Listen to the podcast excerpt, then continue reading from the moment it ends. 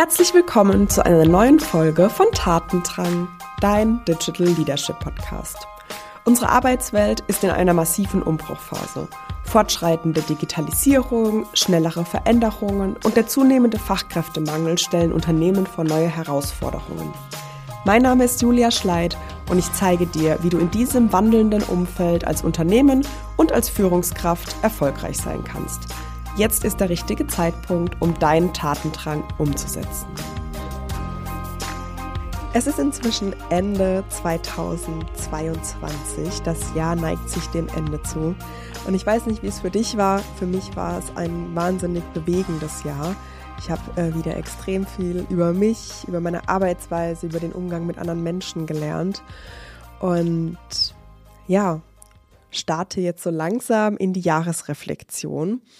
Und ja, im kommenden Jahr startet ja auch wieder das Empower Me-Programm von mir. Das ist das Programm, in dem es um Selbstführung, um Selbstbewusstsein geht, aber eben auch darum, die Vergangenheit aufzuräumen, in Ordnung zu bringen, in Frieden zu bringen und ja, dann einfach gestärkt und kraftvoll die eigenen Ziele zu verfolgen und dabei auch gesunde Grenzen zu setzen und diese Klarheit, die du in dir geschaffen hast, auch nach draußen zu zeigen.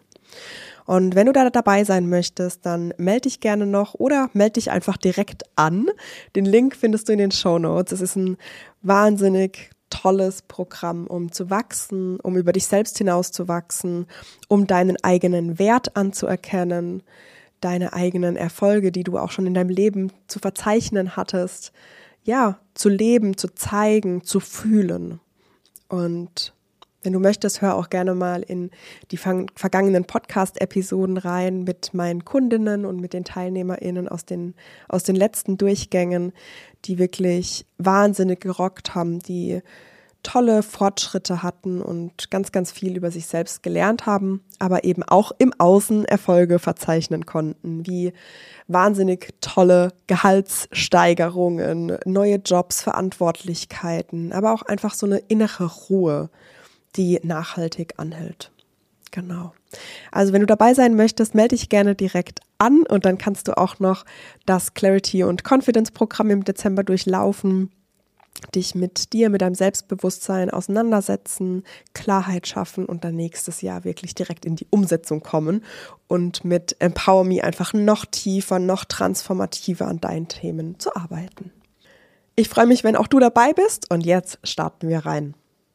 Ich habe heute ein ganz spannendes Podcast-Interview für dich.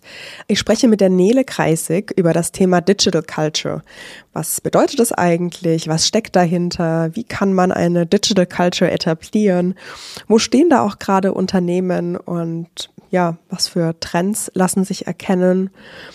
Wir haben auch darüber gesprochen, dass sie ja eine Brücke baut zwischen dem menschlichen Interesse und dem unternehmerischen Interesse. Am Ende ging es auch über ihren Wechsel von, ja, der Unternehmerin. Sie hat ja selbstständig das HR Performance Institut zusammen mit ihrem Geschäftspartner aufgebaut, hin zu einer Anstellung als Director Digital Culture bei der Essentri AG.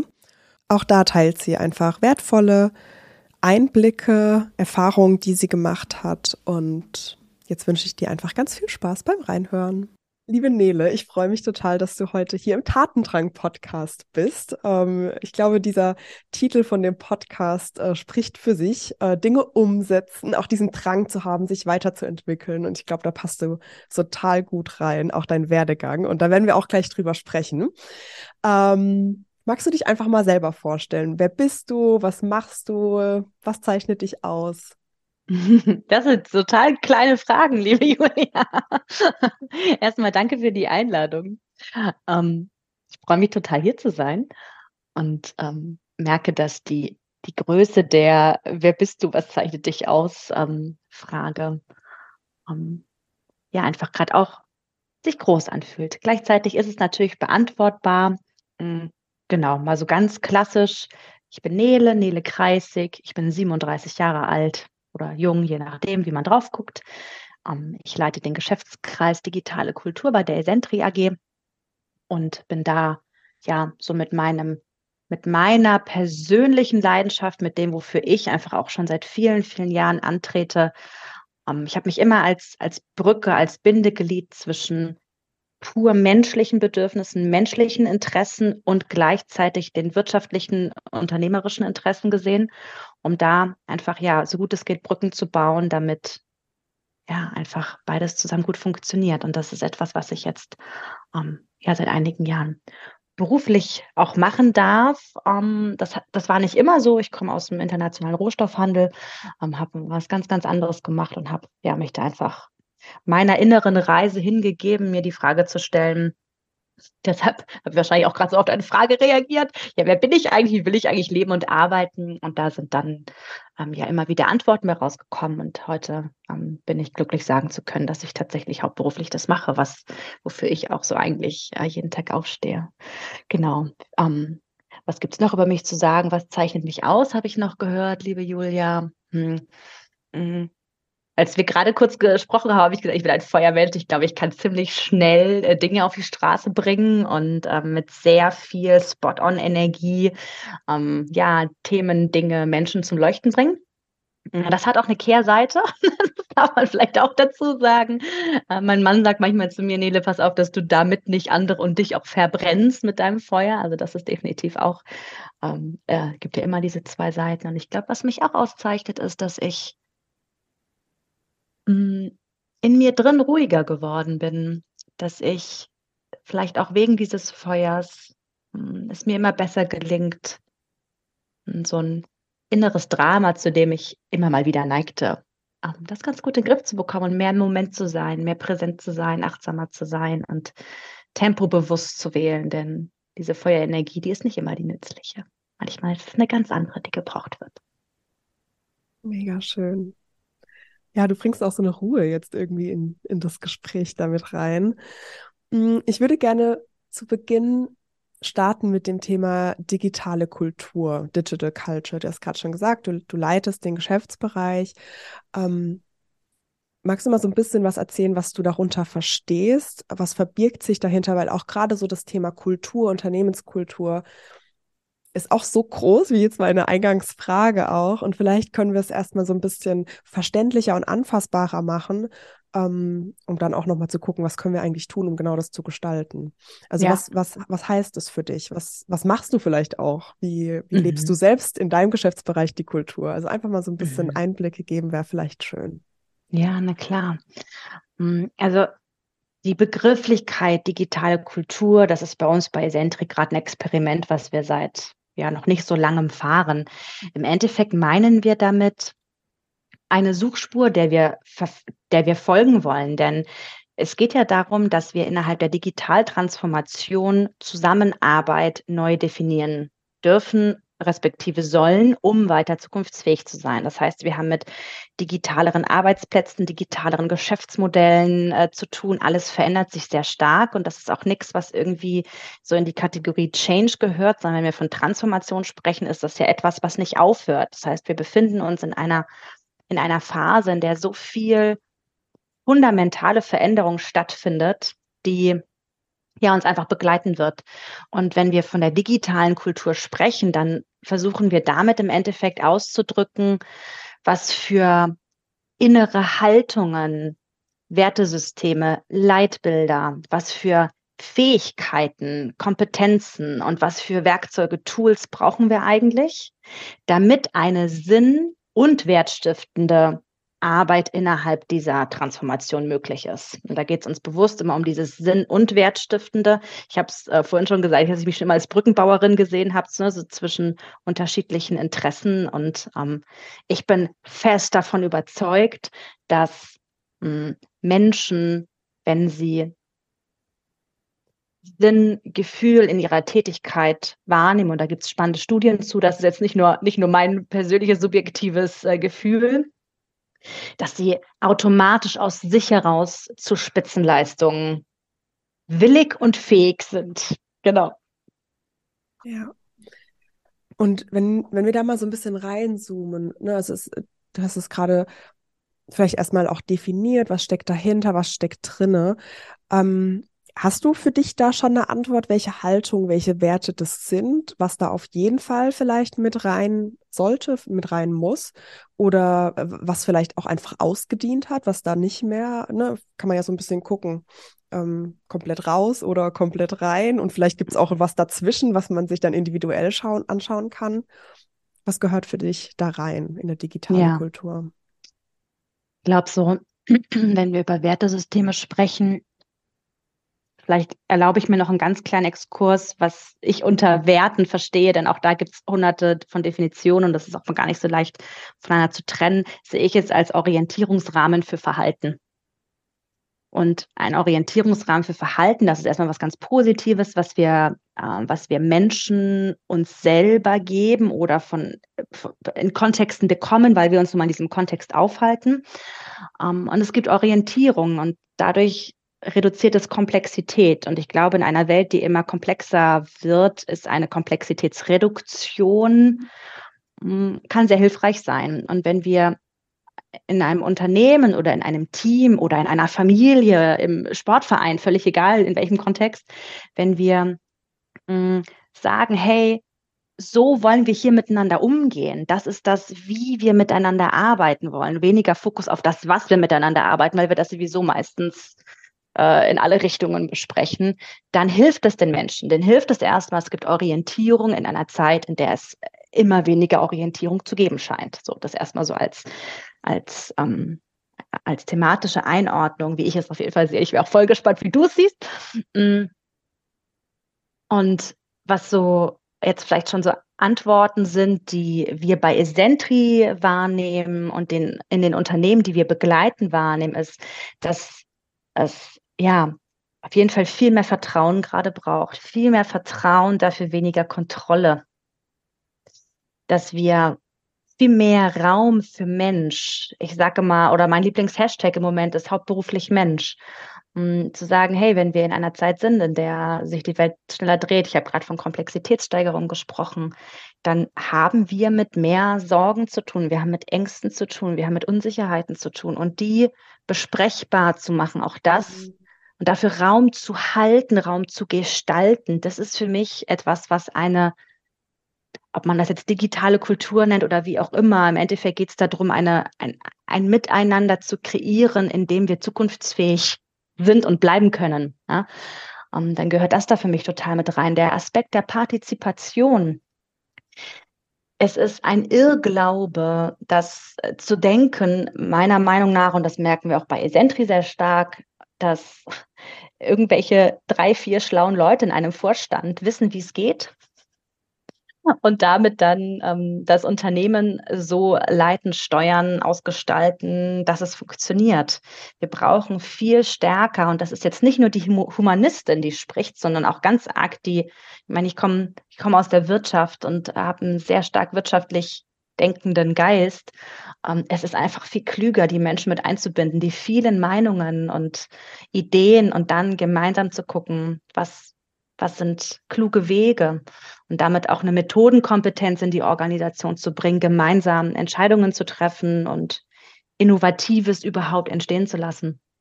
Genau. Also so Vertrauen das eine, den Menschen in den Mittelpunkt zu stellen, ähm, viel partizipativer zu arbeiten und ein Aspekt, der jetzt für mich in den letzten Wochen immer stärker kommt, ist sich auch zu trauen, weniger in Ego zu denken, weniger in was ist eigentlich für mich gerade der, für mich Mensch, ja, und ich habe immer ein berechtigtes Interesse. Was ist jetzt für mich der nächste geile Karriereschritt? Oder was muss ich machen, damit ich äh, einen tollen Firmenwagen kriege oder äh, hin zu einem, hin zu mehr Bewusstheit jetzt mag es vielleicht ein bisschen kitschig klingen, aber was diese Welt gerade braucht. Was, was brauchen wir eigentlich gerade als Gesellschaft, um kluge Entscheidungen zu treffen für unsere gemeinsame Zukunft? Und auch das ist etwas, was ich sehr, sehr gerne in moderne Unternehmenswertesysteme inkludiert sehe.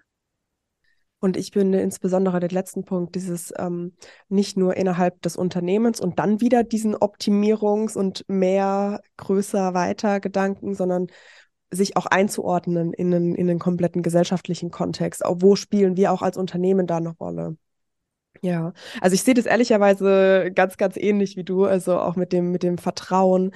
Ähm, ich habe vor ein paar Wochen auch einen, einen, Workshop gegeben, als ich den mal angekündigt habe, war das auch unter dem Thema Digital Leadership Mindset, habe ich es genannt. Und dann habe ich genau das, ähm, den Baustein auch rausgenommen und als Thema fokussiert, weil ich auch gesagt habe, das ist die Basis für alles. Und auch da wiederum, es startet mit dir selbst. Wo vertraust du dir? Wo vertraust du deiner Einschätzung? Wo traust du dich vielleicht auch, ne, deine Wahrheit zu sprechen, dich reinzugeben, auch mal in einen, am Anfang vielleicht Dialog, an der anderen Stelle vielleicht auch ähm, einen Konflikt oder ähm, eine Spannung, die da besprochen wird. Das finde ich immer auch ein ganz schönes Wort.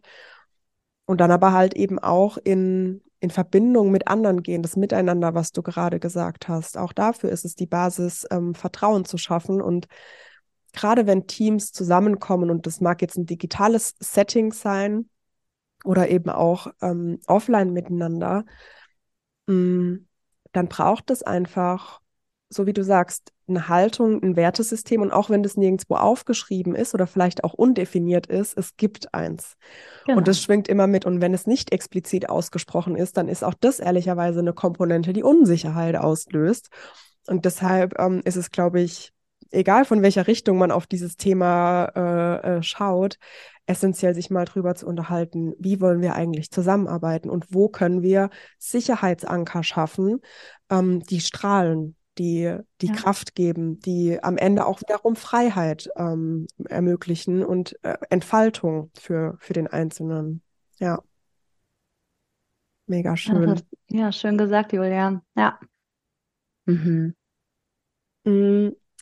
Magst du vielleicht mal so ein paar Einblicke geben, ähm, wenn du in Unternehmen kommst und dieses Thema besprichst oder vielleicht dann auch in einem nächsten Schritt bearbeitest, was fällt dir da auf? Also was für Unterhaltung führst du? Da bist du noch in dem Modus, dass du darüber aufklärst oder ist das Bewusstsein schon da? Und vielleicht auch an welcher Stelle äh, stehen so die Unternehmen, ähm, um an dem Thema Kultur zu arbeiten? Geht es davon aus, dass Digitalisierung auf das Unternehmen zukommt und es noch so ne, habe ich dir vielleicht auch mal erzählt, ich war im Digital Change, also Team von einem, von einem Softwareunternehmen und klar war Kultur da immer ein, ein Thema, aber es wurde immer ausgelöst von, wir führen jetzt eine Software ein. Und jetzt würde mich einfach mal interessieren, was ist in den Jahren passiert, in den letzten äh, drei bis vier Jahren? Äh, ist es immer noch so oder wie, wie schaust du da drauf? Mhm.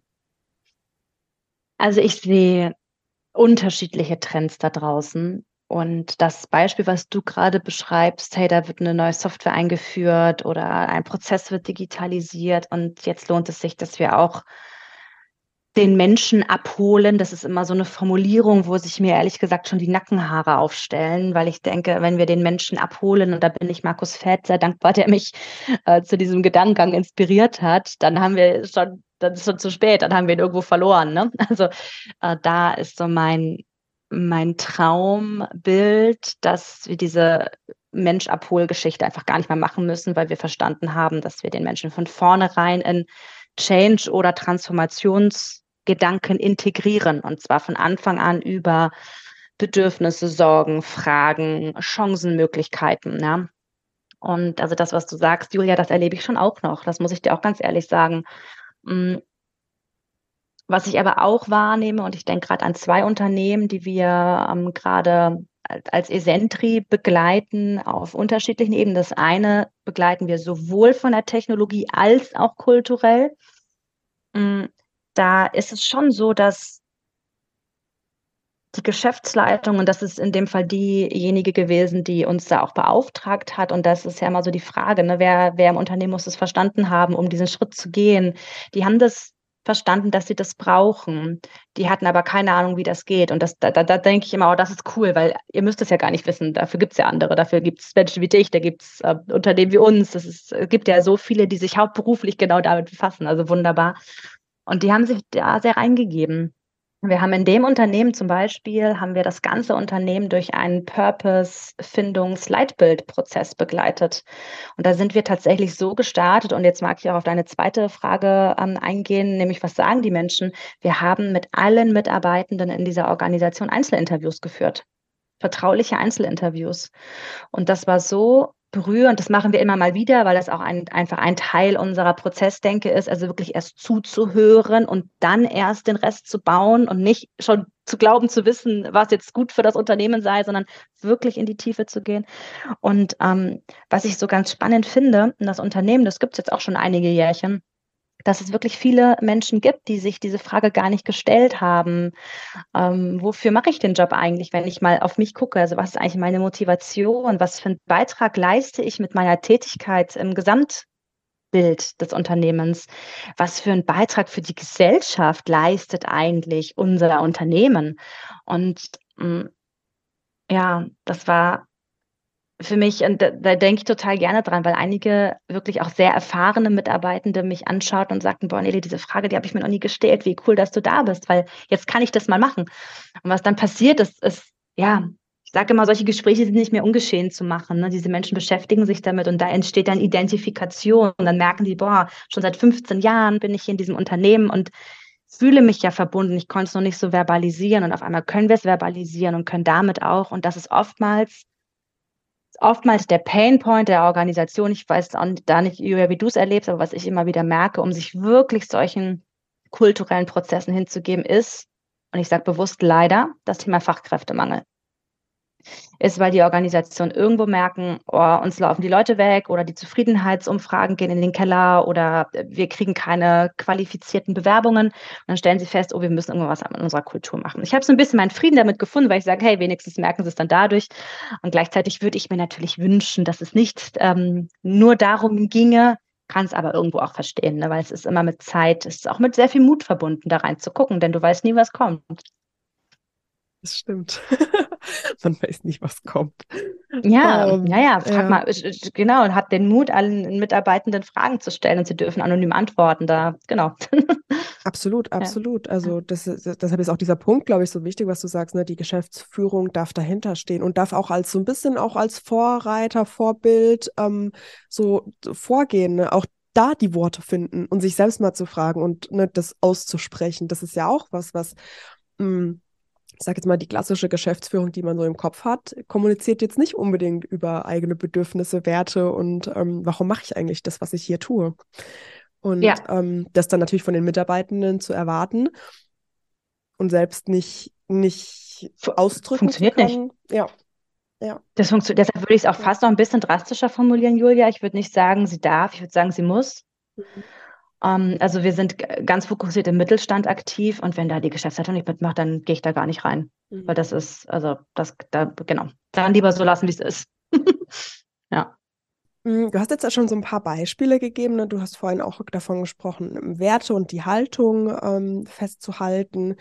Mm, ne, das Thema Partizipation, die Mitarbeitenden auch mit einzubinden. Dafür hast du jetzt ein Beispiel gegeben, den Purpose zusammenzuentwickeln. Hm, wenn wir vielleicht mal so ein bisschen reinzoomen in einzelne Teams, ähm, was sind da vielleicht noch für Methoden oder Ansätze, die du siehst, die in Teams funktionieren, die helfen, diese Kultur zu entwickeln, anfassbar zu machen, ähm, ja, vielleicht auch einfach mal den Raum aufzumachen, darüber zu sprechen, so wie du sagst. Ne? Viele haben ja sich da dieser Frage noch gar nicht gestellt. Was würdest du da mitgeben?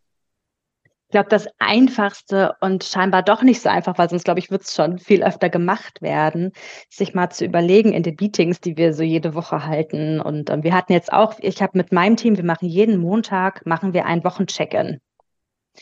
Und dieser Wochencheck-in, der hat immer zwei Teile. Und der hat zwei Drittel einen Teil, wo wir uns nur mit uns beschäftigen. Da reden wir über so Sachen wie, wie geht's uns gerade? Da reden wir heute, hat sich eine Kollegin, wir, die Moderation wechselt bei uns immer, hat sich eine Frage ausgedacht und es darf immer so eine, so eine ja, inspirierende Frage auch geben. Wähl mal einen Gegenstand aus. Äh, liebe Nina, danke übrigens für diese wunderbare Idee heute Morgen. Denk dir ein, oder finde einen Gegenstand, der für deine letzte Woche steht. Und dann haben wir darüber gesprochen, was war letzte Woche. Und wir haben nicht über die To-Do-Liste geredet, sondern wir haben über das geredet, was uns emotional beschäftigt hat, was hat uns gefreut, wo sind wir vorangekommen, was ist uns auf den Keks gegangen, ne? So und äh, reden dann am Schluss noch über die Dinge, die wir jetzt vielleicht auch noch ganz kurz äh, gucken wir in unsere, wir haben so ein Projektmanagement-Tool, gehen da nochmal rein, gibt es was, was wir in der großen Runde jetzt, ähm, was alle wissen müssen. Aber wir geben uns, nehmen uns da richtig viel Zeit für. Und das ist, glaube ich, so jetzt, ähm, um deine Frage zu beantworten, das mag ich stellvertretend als Beispiel dafür nehmen, mal zu hinterfragen, wie oft gebe ich eigentlich uns im Team oder im Projektteam, wo auch immer, gebe ich eigentlich den Raum, mal wirklich zuzuhören, wirklich da zu sein und dabei nicht noch meine Mails zu schreiben, sondern wirklich jemandem in die Augen zu schauen. Das geht über eine Kamera und zu hören, hey, wie geht's dir eigentlich gerade? Und das ist, glaube ich, so das ja, ich sage immer, was eigentlich total einfach umzusetzen ist. Und gleichzeitig bin auch ich in unfassbar vielen Meetings, wo ich denke, wow, Leute, warum springen wir hier gerade sofort in die Agenda rein? Können wir wenigstens über einen Chat mal so ein kurzes auf einer Skala von eins bis zehn, wie bist du gerade da? Wenigstens das. Das dauert zehn Sekunden, ja, die haben wir bitte. Ich würde mhm. gern wissen, wie, wie wir gerade alle hier sind. Ne? Das war auch deine erste Frage, da haben wir noch nicht auf Aufnehmen gedrückt, war auch, hey Nele, mhm. wie bist du gerade hier? Mhm. Um, ähm, und ich glaube, das ist so als, ja, wo man sehr schnell ja einfach auch Unterschiede wahrnehmen kann, diesen Raum, du hast es gerade so schön gesagt, wieder diesen Raum zu geben, zu gestalten und auch einzufordern. Ja, äh, ich bin da absolut deiner Meinung. Ich kann das 100% unterstreichen. Ich stelle jetzt aber mal eine kritische Frage. Ja, ähm, bitte. Was ist hier das unternehmerische Interesse? Oder wo ist dieser wertstiftende Gedanke darin? Also wenn ich jetzt ganz hart das, sage. Wie vermittelst du das vielleicht Leuten, die da noch keine Erfahrung haben und die sagen, das ist doch pure Zeitverschwendung? Was, was ja, und das höre ich Argument? so oft. Ja, ich auch. Das höre ich so oft. Und ich erwische mich ja selber dabei. Jetzt habe ich schon erzählt, was für ein Tempo ich gerne an den Tag lege, wo ich dann denke, oh, äh, können wir darüber schneller reden? Ja, also auch das ist ein Teil in mir, das möchte ich auch ganz, ganz klar sagen und da bin ich stolz drauf. Wenn ich jetzt diese Fragen habe, dann sage ich, ey Leute, wenn es den Menschen im Team nicht gut geht, wenn da irgendwo jemandem eine Laus über die Leber gelaufen ist. Sagt man das so? Ich habe diese, ich vermixe immer Sprichwörter. Da Laus über ich, die Leber? Da kann ich dir jetzt leider kein Feedback zu geben, weil ich genauso total. Okay, du hast, ich, ich glaube, das ist kein Krankheitsbild, genau. Mit, ähm, mit, mit, Sprichwörtern. Ähm, ich weiß, dass es da sowas gibt, das was über die Leber läuft, aber ich weiß jetzt nicht, ob es eine Laus aber wir war. Wissen nicht, welches Tier. Also genau, wir, also wenn, wenn irgendwo ähm, ja, wenn es irgendetwas gibt, was die Person belastet, betrifft, das ist ja sowieso da. Ob die Person jetzt drüber spricht oder nicht.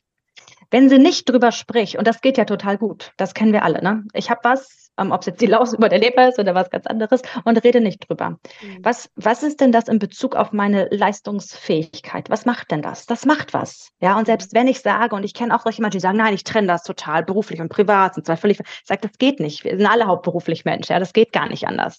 Und dann zu sagen, wenn ich es jetzt, wenn es mir in meiner Führungsrolle zum Beispiel nicht gelingt, das besprechbar zu machen, dann ist der unternehmerische Werteverzehr der damit einhergeht. Und damit ist es für mich übrigens Führungsversagen, äh, ist dann tatsächlich genau der, dass Dinge, die da sind, nicht besprechbar werden und dadurch Leistungsabfall vorprogrammiert ist. Ja? Mhm. Und wenn ich Dinge weiß, kann ich, manchmal muss die Person einfach gerade nur mal ein Ohr haben. Manchmal höre ich zum Beispiel, hatte ich heute mit einer Kollegin, äh, wo ich merkte, boah, da müssen wir unbedingt am Prozess was ändern, weil wenn du dieses Problem hast, das ist meine Aufgabe. Ich sehe mich als Rahmenbedingungsgeberin. Ich nehme mir jetzt die Verantwortung, den Prozess so zu verschlanken, dass du dieses Problem nicht mehr haben wirst. Ja? Mhm. Also deshalb bin ich da ganz arg äh, beim Leistungsaspekt. Ganz, ganz arg. Ja. Absolut, also ich kann das nur unterstreichen und auch, was du gerade gesagt hast, ne, ich kann das ganz stark trennen da sehe ich ehrlicherweise schon so ein bisschen ein kleines Alarmsignal, weil was dadurch ganz leicht entsteht, ist so eine kognitive oder auch emotionale Dissonanz. Und das ist am Ende einfach nur eine Abwärtsspirale, die dadurch entsteht, weil du das, was du fühlst, nicht ausdrücken kannst oder irgendwo Widerstände in dir hast, die dich beschäftigen.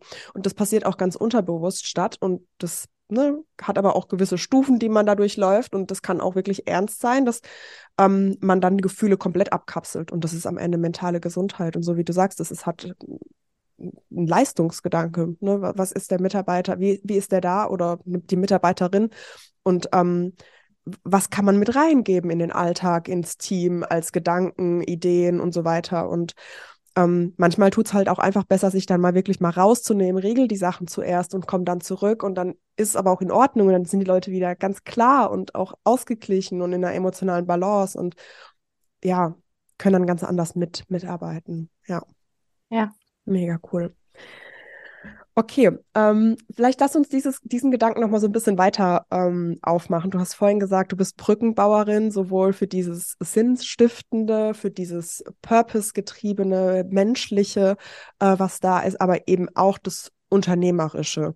Ähm, wie bringst du diese zwei Seiten zusammen? Also ähm, in deiner Haltung? Wo ist vielleicht auch eine Seite, die mal größer ist als die andere? Ist es immer in Balance oder schaffen mhm. wir es hm. überhaupt immer in Balance zu bringen? Ähm, mhm. Und ja, mhm. wie ist deine Haltung oder wie auch deine, deine Gedanken dazu?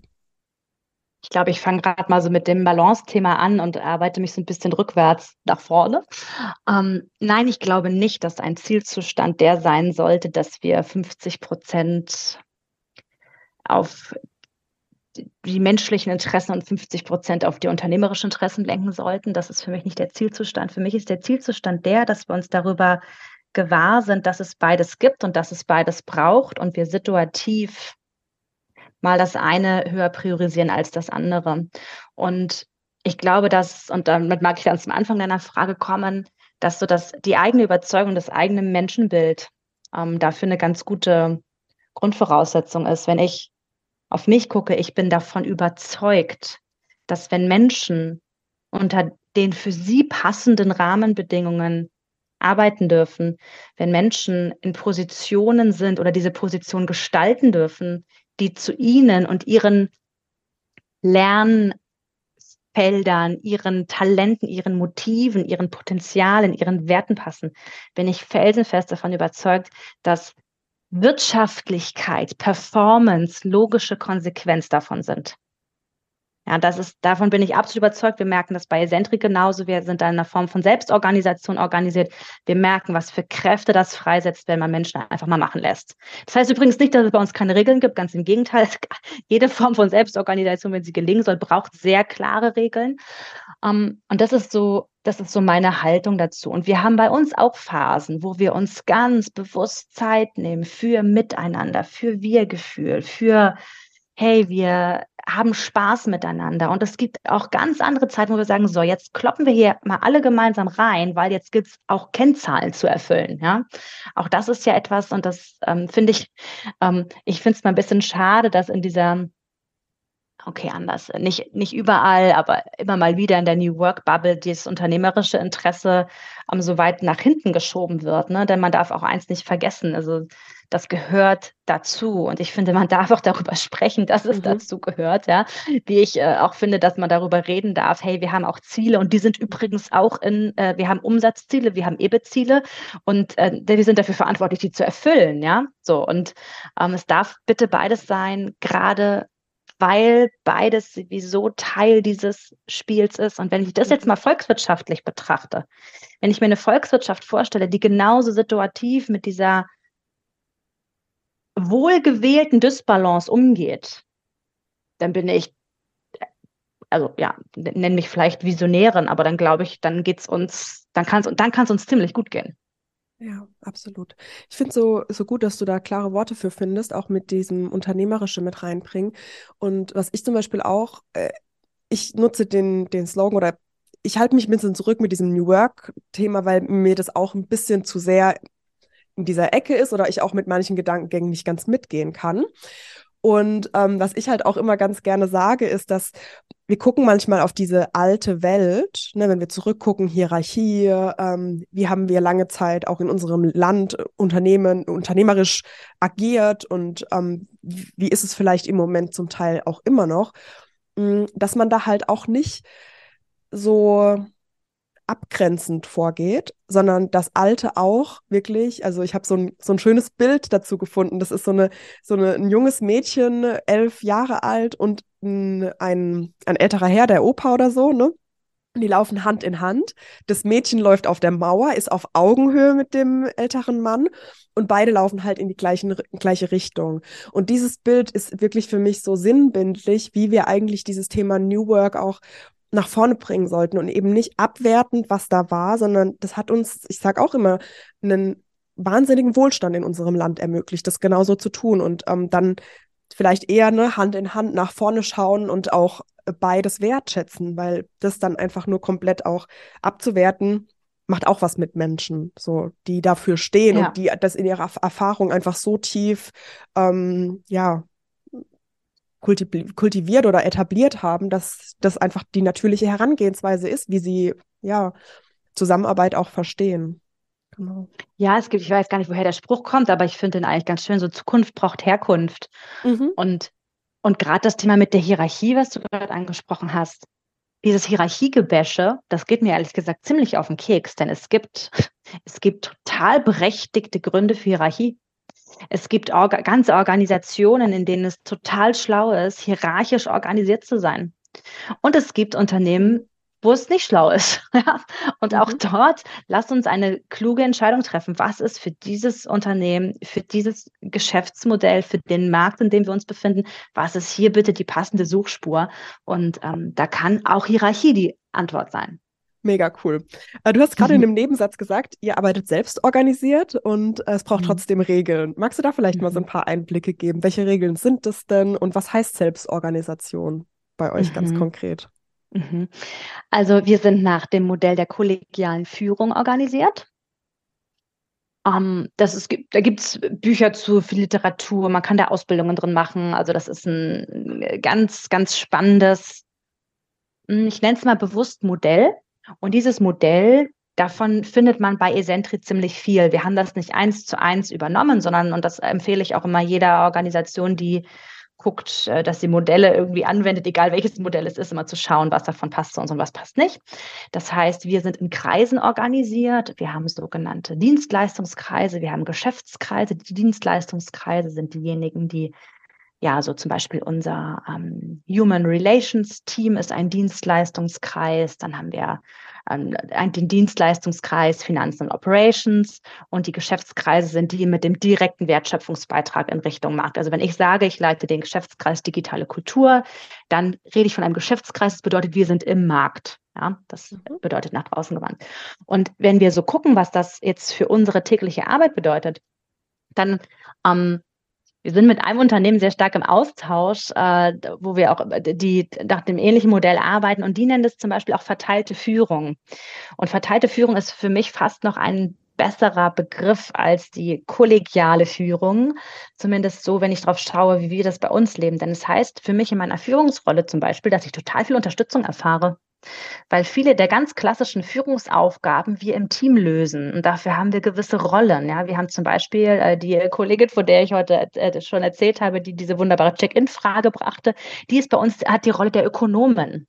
Das heißt, mhm. Nina ist bei uns dafür verantwortlich, dass wir monatlich unsere Planzahlen angucken, dass wir schauen, wo, wo stehen wir gerade. Die ist an der Jahresplanung maßgeblich mit beteiligt.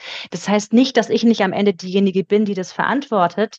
Gleichzeitig bekommt so das Team und äh, jetzt habe ich nur eine Rolle rausgepickt. Eine andere Rolle ist die Rolle der oder des Kollegenfinders, wo dann ähm, so Recruiting-Themen drin laufen. Ja, und das, das haben wir, ja, wir haben die Dienstleistungskreise, die da unterstützen, haben aber bei uns im Team verantwortliche Personen, die quasi uns als Geschäftskreis zu einem kleinen Unternehmen machen. Mhm. Und das, Julia, das ist so cool, weil dadurch wir alle unternehmerisches Denken lernen müssen geht gar nicht anders. Mhm. Und wir vor allen Dingen, ja, Wissen sehr stark verteilen können, sehr schnell zugänglich haben und, und auch dadurch als, als Geschäftskreis sehr anpassungsfähig sind.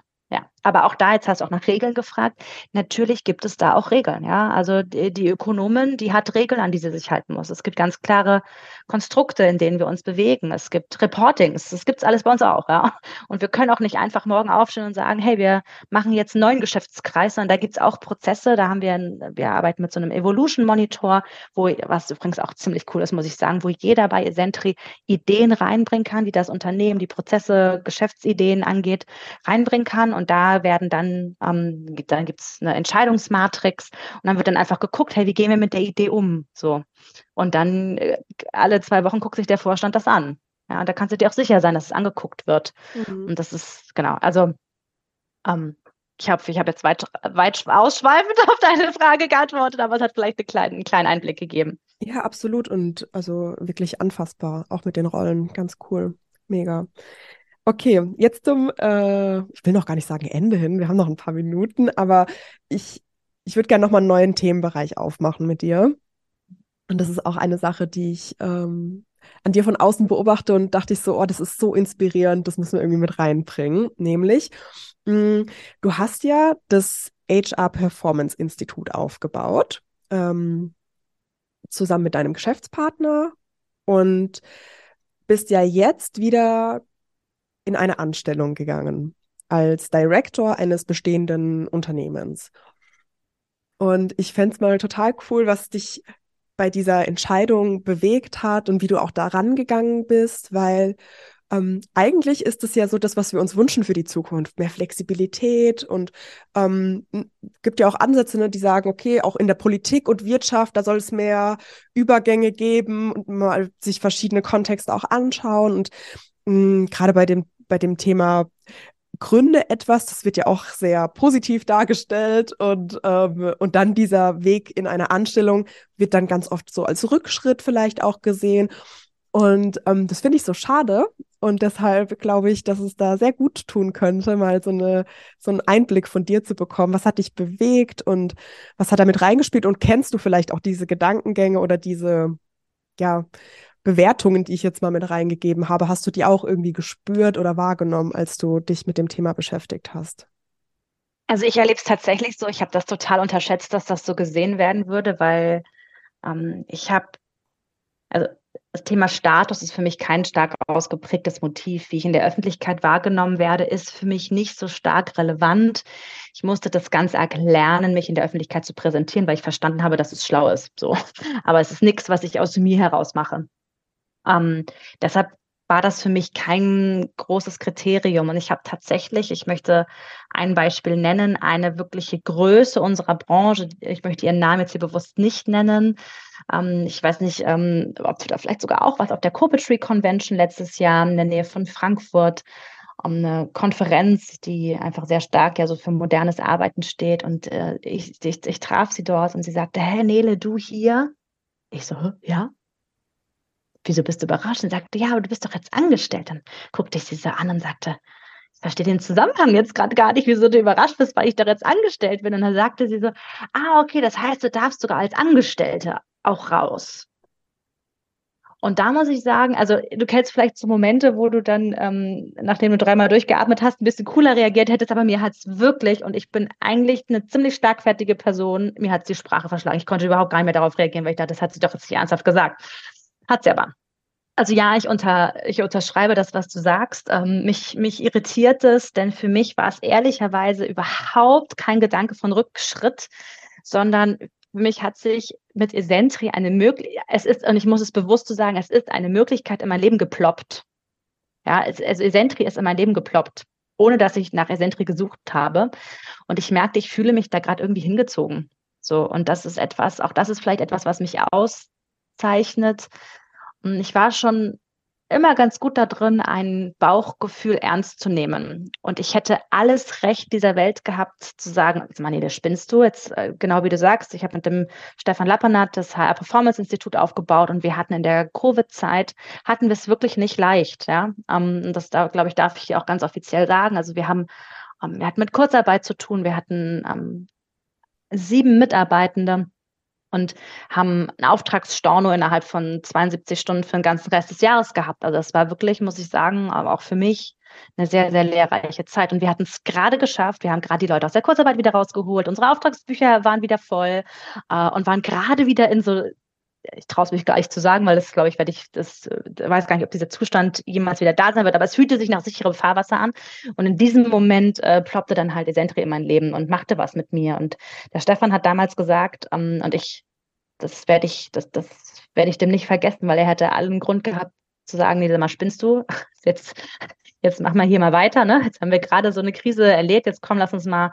Ähm, er hat aber zu mir damals gesagt, oh Nele, wenn du da diese, diese, die, das da gerade in dir spürst, dann führ doch mal Gespräche. Und ich merkte, dass ich das, und deshalb bin ich wirklich, ich habe es noch nicht eine halbe Sekunde bereut, diesen Schritt gegangen zu sein. Ich habe mir die Entscheidung sehr, sehr schwer gemacht. Ich habe bei Sentry gemerkt, dass aufgrund dieser Kombination, die ich da wahrnehme, Technologieunternehmen und gleichzeitig das Kulturthema, das hat für mich nochmal so eine große, ja, so eine große Welt aufgezeigt, in der ich einfach Lust hatte. Und da war ich dann vielleicht sehr lustorientiert zu lernen und noch, noch mal eine andere Reichweite. Und damit meine ich jetzt nicht eine Followerzahl, sondern mit Reichweite meine ich den Wirkgrad erreichen zu können. Und ähm, ja, das war der Grund, warum ich dann, ähm, und ja, wir haben uns wirklich Zeit, also sowohl Esentri und ich haben uns Zeit gelassen, als auch wir intern haben uns sehr, sehr viel Zeit für gelassen. Um, ähm, und das, das ist einfach für, für mich in dem Moment der absolut richtige Weg gewesen. Und ich bin mir sicher, dass es damit auch für das HR Performance Institut der richtige Weg gewesen ist. Denn wer wäre ich denn, wenn ich das runtergeschluckt hätte? Ja, hätte ich dann, jetzt haben wir vorhin über Leistung gesprochen, hätte ich dann wohl noch die gleiche Leistung an den Tag legen können? Ich glaube nicht. Ja, und was für Menschen hat das Unternehmen verdient? Genauso Menschen, die sagen, ey, ich bin ja mit jeder Faser, zumindest möchte ich hier sein mit dem, wie ich bin und was ich einbringen kann. Ob ich das dann kann, ist nochmal vielleicht auf einem anderen Blatt Papier. Aber das war so die, das war so damals ähm, meine Suchspur. Und jetzt habe ich ja auch schon ein bisschen was von Esentri erzählt. Also was jetzt, glaube ich, für mich nicht gegangen wäre, ist in so ein sehr klassisches Verhältnis Arbeit Arbeitgeber, Arbeitnehmerin zu gehen. Da ich bei Sentry, ich weiß noch, mein erstes Gespräch, äh, was ich da mit dem Robert, unserem CEO hatte, der sagte, Nele, bitte sei hier Entrepreneur. Ja, also tob dich aus, ähm, gestalte, übernimm Verantwortung und äh, ne, so. Da habe ich bei Sentry natürlich ein Unternehmen gefunden, wo ich da sehr, ja, mich von Anfang an sehr unternehmerisch einbringen konnte. Und das kann bei Sentry auch einfach jeder. So. Deshalb war das für mich auch gut und passend. Ja. Mega schön, ja. Und ich glaube, du hast es auch gerade nochmal echt geschafft, diese, ich sag mal, Win-Win-Seiten einfach aufzubringen. Ne? Du bist ja auch als Unternehmerin da reingekommen und hast direkt auch gesagt bekommen, diese Seite, diese Rolle, ne, die, das darfst du ausleben, das ist sogar erwünscht. So. Es wird von dir vielleicht auch in Teilen erwartet. So. Ja, sonst hätte ich es auch nicht gemacht, ja. ja genau. genau. Und, und, und gleichzeitig ne, hast du jetzt ja auch diese Reichweite hast du es gesagt, Wirkung ähm, nochmal auf einer ganz anderen Ebene und vielleicht auch näher an das Technologiethema, was du auch gesagt hast. Deshalb ähm, mega schön. Ja, cool. Zum Abschluss, ähm, darfst mal gucken, ob dir vielleicht was äh, intuitiv in den Sinn kommt. Das ist auch wieder vielleicht eine größere Frage. Und zwar ähm, frage ich ganz gerne meine Interviewgäste und Gästinnen, ähm, gibt es eine Sache in deinem Leben, was du bereits erlebt hast oder vielleicht eine Sache, von der du mal gehört hast, die noch auf deiner eigenen Bucketlist steht, von der du sagst, hey, das ist eine Sache, die würde ich auch gerne irgendwie anderen Menschen empfehlen oder ne, erzählen, weil ich glaube, das könnte, könnte gut werden. Und es kann alles sein. Es muss nicht business-related sein, sondern vielleicht ist es auch einfach hm, mhm. was Privates oder eine Reise oder egal aus welchem Lebensbereich. Ja. Mhm. Also mir ist tatsächlich jetzt was ganz spontan in den Sinn gekommen. Hm, ich habe vor, oh Gott, mittlerweile schon einigen Jahren hm, eine Entscheidung getroffen. Ich habe damals meinen ähm, Job gekündigt. Ich habe erzählt, ich komme aus dem internationalen Rohstoffhandel und bin für ein Jahr nach Südostasien gegangen. Ich war eine Zeit in Vietnam und dann noch ein bisschen in, in Indonesien und in Kambodscha und habe dort, und das ist, glaube ich, das, was, was ich mir wünschen würde, dass andere es auch haben. Und das hat überhaupt nichts mit anderen Ländern zu tun. Aber was ich dort geschafft habe, ist, mir genau diese Frage zu stellen, wie möchte ich leben und arbeiten? Und ich habe mich da, ich habe dort meine erste Coach kennengelernt, eine Australierin, werde ich nie vergessen, Kate. Äh, solltest du das jemals hören, wirst du es nicht verstehen, aber vielen Dank. ähm, und Kate hat mir damals ähm, ja geholfen, mich zum ersten Mal mit meinen Werten auseinanderzusetzen. Sie hat mich darin unterstützt, zu gucken, was jenseits der Konstrukte, die wir kennen und der Konventionen, die wir kennen, wie lebt man eigentlich Familie, wie sieht eine Karriere aus, hinzunehmen, was passt eigentlich zu mir. Und das hat damals mir eine große Möglichkeit eröffnet, weil ich sehr stark in der Schablone unterwegs war. Das muss ich wirklich sagen, richtig, richtig stark. Und ähm, ja, das hat dazu geführt, dass ich mich von der Schablone befreien konnte und mir mein eigenes Lebensbild malen konnte. Und damit meine ich jetzt nicht mit dem Pinsel, sondern eher ähm, so ein inneres Bild und dadurch auch so einen wunderbaren inneren Kompass, den ich finden konnte. Und ich glaube, das ist das, was ich mir für die Menschen da draußen wünsche. Und ich mag es mal betonen, dafür braucht man überhaupt keinen in ein anderes Land gehen oder irgendeinen Job kündigen. Das geht auch alles ganz anders. Aber diese Frage mal in sich zu bewegen, was von dem, was ich lebe, was von dem, was ich arbeite, passt eigentlich wirklich zu mir? Was habe ich mir wirklich ausgesucht? Und was mache ich, weil ich glaube, man macht das so. Mhm. Und ich glaube, dass wir damit die Möglichkeit haben, noch authentischer zu leben. Und äh, auch davon bin ich sehr überzeugt, dass wenn je authentischer wir uns zeigen und geben können, desto weniger anstrengend wird es für uns, ganz egoistisch. Und jetzt mhm. auch wieder auf die Gesellschaft ähm, übertragen, bin ich auch davon überzeugt, dass die Effekte, die da entstehen, einfach großartig sind. Mega schön. Nele, es war echt so ein schönes Gespräch. Ich hatte mehrfach Gänsehaut, ähm, als du von den Interviews erzählt hast, aber auch jetzt zum Ende hin. Und du hast mich wirklich berührt mit deinen Einblicken. Und ich danke dir für die, für die Zeit, die du dir genommen hast für dieses Gespräch, aber eben auch, welche klaren Worte du gefunden hast. Ähm, ne? Dann auch nicht irgendwie weichgespült, sondern wirklich, das müssen wir angehen und das, ne, das sind nächste Schritte und ansonsten hat das vielleicht auch Konsequenzen und ich glaube, wir dürfen auch ein bisschen klarer kommunizieren in Liebe, was dran ist und ich glaube, das hast du super gut geschafft. Ich danke dir wirklich. Danke, liebe Julia, für die Einladung und deine wunderbaren Fragen und Gedanken dazu.